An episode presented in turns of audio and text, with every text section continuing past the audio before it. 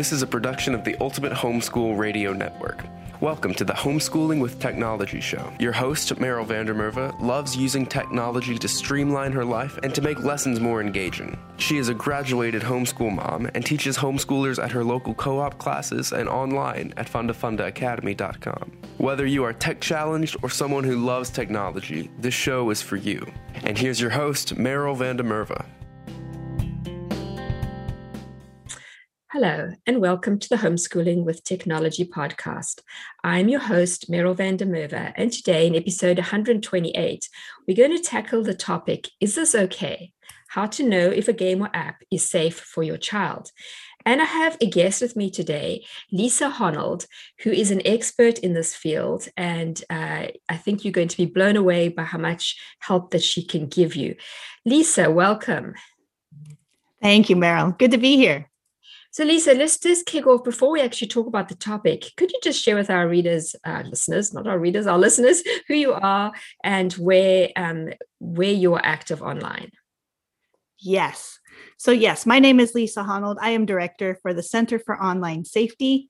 Uh, a couple of years ago, I did a pivot in my business uh, because I saw my kids struggling. I've got a 16, 14, and 12 year old uh, child. And um, I saw them struggling online. I saw their friends struggling and realized uh, I wanted to use my parenting background and skills to um, to help them navigate this tricky world that we're living in now. Uh, the Center for Online Safety exposes kids to the best of technology and helps parents protect them from from the worst of technology. Uh, the best place to find me is uh, Safety.com or on Facebook, Center for Online Safety. Now, I'm going to have links to um, to the Center for Online Safety and anything else. Lisa is going to mention some specific items as she goes along. And that will be in the show notes. You can find those at homeschoolingwithtechnology.com. And I can tell you, I have spent some time on Lisa's website. And this morning, I also spent time on her Facebook page. I spent a lot of time on there. There was just a lot of very interesting things. And I think that you will find that this is a good way to, when you're feeling like surfing at night, when you're tired, go surf her areas because it'll be very productive surfing. Okay, so let's get to the topic. Uh, Lisa, we're going to be, you're going to be sharing with us how as parents we can know whether a game or app is okay for your child to use. I know that you know back in the day when my kids were still at home and um, they did like to play online and they did like to play with various games and apps this was a topic that you know i had to sit down and work through with them but things have changed so much. So i'm glad that you're here to give a much more updated version to the parents. So share with us how parents can do this. Absolutely so this is called, um, my method is called the five steps to yes for games and apps. And it assumes that parents have already blocked downloads from their kids' devices so that their kid can't just access anything uh, without the, ch- the parent knowing. Um, so there are five steps to this process. And we start with number one when your child comes and says, Hey, can I have this game or app? You check in with your values. You ask some questions about you know what is this? Is it a first person shooter game? Is it a, a social media uh, app where you're going to be private messaging with strangers? Tell me more about it. Uh, and then based on that sometimes you can say yes or no right away. Uh, for me my boys and i have gone back and forth with a game called fortnite which has been hugely popular in the last couple of years and uh, although I I said yes initially, I ended up pulling back when I realized it did not fit in with my values. And we all have different values, and there's no judgment. But uh, for our family, it just wasn't working. So that first step of checking in with values is super critical. All right. And then where do we go next? Then you are going to spend 10 to 15 minutes looking at more information from a great website. The best website I can think of is called uh, commonsensemedia.org. Love and it's it. a place that, oh, isn't that a great website? That is fantastic. I spend so much time on there. The the beauty of it is it's not just one perspective, right? You get the experts' opinions. You also have parents weighing in and kids. Saying, you know, it's for it's for movies and games and any app you can think of. Uh, it's just a way to check in and say, what are the experts saying about this game? What are kids saying? Sometimes kids say, you know, it's appropriate for 10 years old, 10 year olds, and parents uh, might weigh in differently and say, no, you know, it's more probably 12 year olds. So it's a, it's a great place to go and do some research on what your child is asking about. So you can inform yourself and form some questions uh, for next steps, right? So, um, is the game violent? Is there a private message component to the app? Are the locations uh, public uh, as a default setting, or can you set them to private? There are things that you just need to know as a parent for safety um, so that you can start this conversation with your child. So you're going to do that in advance, do some research on your own. Uh, the third thing is to ask your child to prepare their case, basically to to to sell it, to make an argument for why they want it.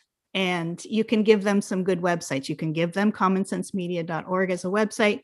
Um, there are some great blogs out there too. There's a company called Bark that you can go to, B A R K, like the dog, has a blog that has all kinds of safety information on different apps and, excuse me, social media. Um, so let them spend some time on it. They're the ones that want it. They can educate themselves and put together a strong argument for why it makes sense to have. And uh, you can tell them, you know, I'm I'm expecting more than because all my friends have it.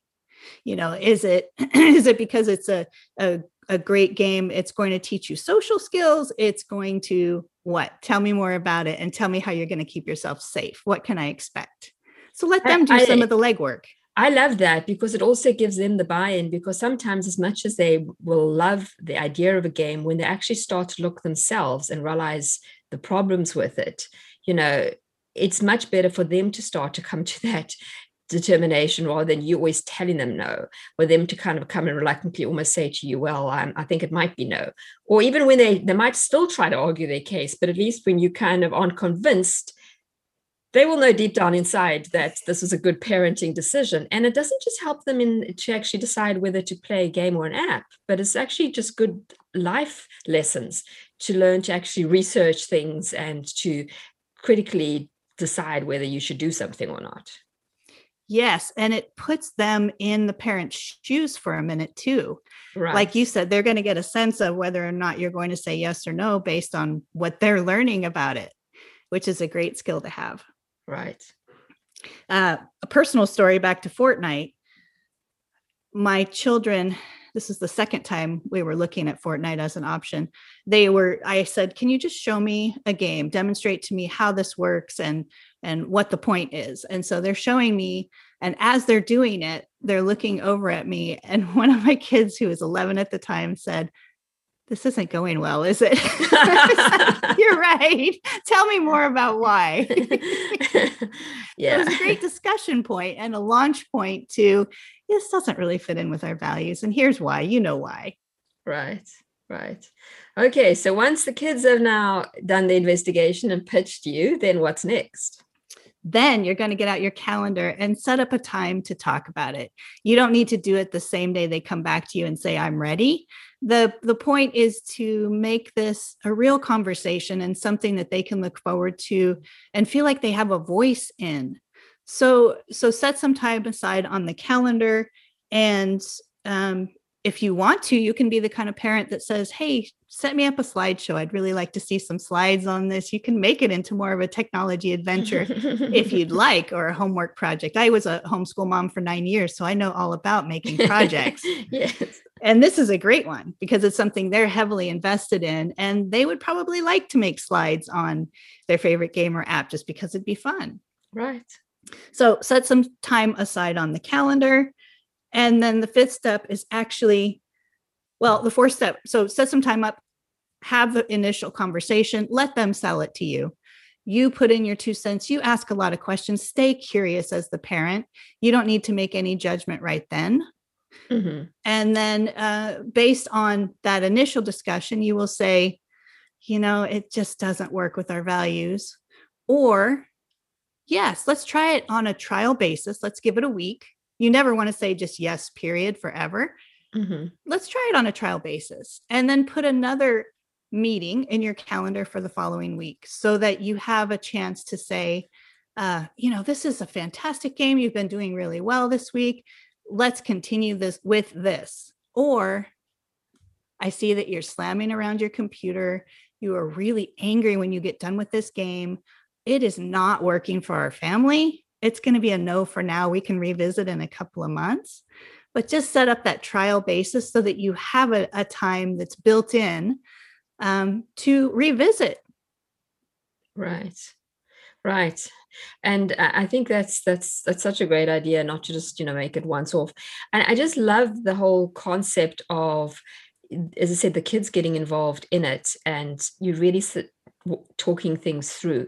Because i see so many times parents are scared of technology and so will just rather decide either they just give up and just don't even try and just whatever their kid does they let them do it. So i see that. Or on the other side i see parents who's terrified of technology and feel that they aren't equipped to make a good decision about things and so they just ban everything. And as my dad always said to us growing up he said the hardest thing to achieve is balance and I think that this is the way that you're going about it will achieve balance. There's not going to be a, you know, you're not going to urge really to one side or the other, but you're going to, your kids will be allowed to play games if they fit in your value system and if they're safe. And um, so, you know, and I think every kid will agree that that's quite reasonable. And, and think, it gets to change over time. Right. You know, you can revisit a topic in six months or a year as they have more experience and they get older and they're ready for more. You can revisit. It's not a no forever. It's just right. a no for right now. And I feel like when kids are little, they need a lot of safety guidance. They need uh, the guardrails, is what I ask parents to be, is be the guardrails on the information superhighway as kids get older, there can be more personal responsibility. They can be more in charge of it. You don't want mm-hmm. to hold them back forever, but they do need to understand the rules and develop their own internal compass along the way.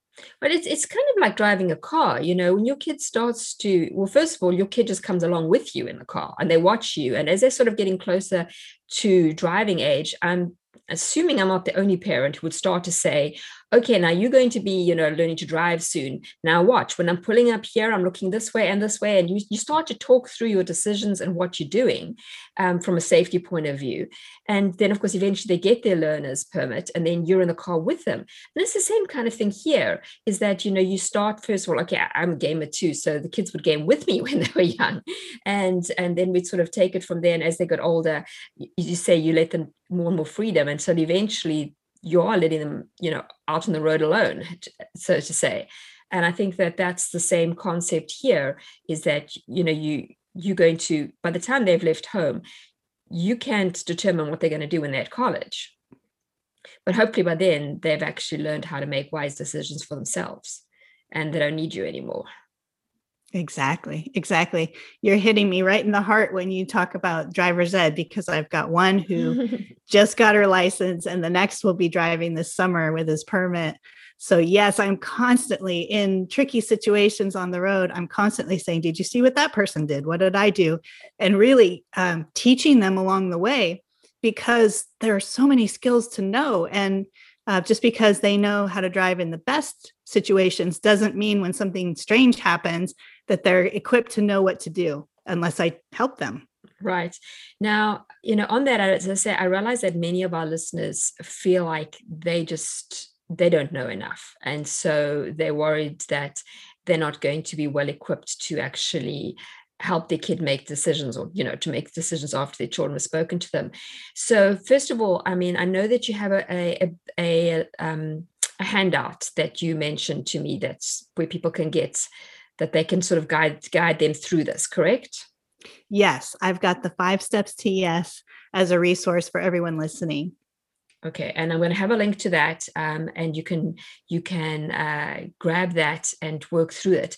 And then you also have though um, an online course that you mentioned that i thought maybe some of our families would enjoy using the tech reset course. Yeah so what is yes. so what is that about this is a course meant for parents of 7 to 14 or 15 year olds And in less than 90 minutes, you can learn how to set limits and some limits that are just non negotiable safety type limits, like uh, technology stays out of the bedroom after nine or 10 at night, just because uh, nothing good happens after 10 at right. night. Um, to know how to turn off the internet at night is important so that kids aren't online at two in the morning. Um, you learn some basic safety limits to help your kids um, balance that on and offline time. Then we go through a technology contract. And the last step is practicing some scripts that parents can use to have what I call a sideways conversation, which is non judgmental and fact based.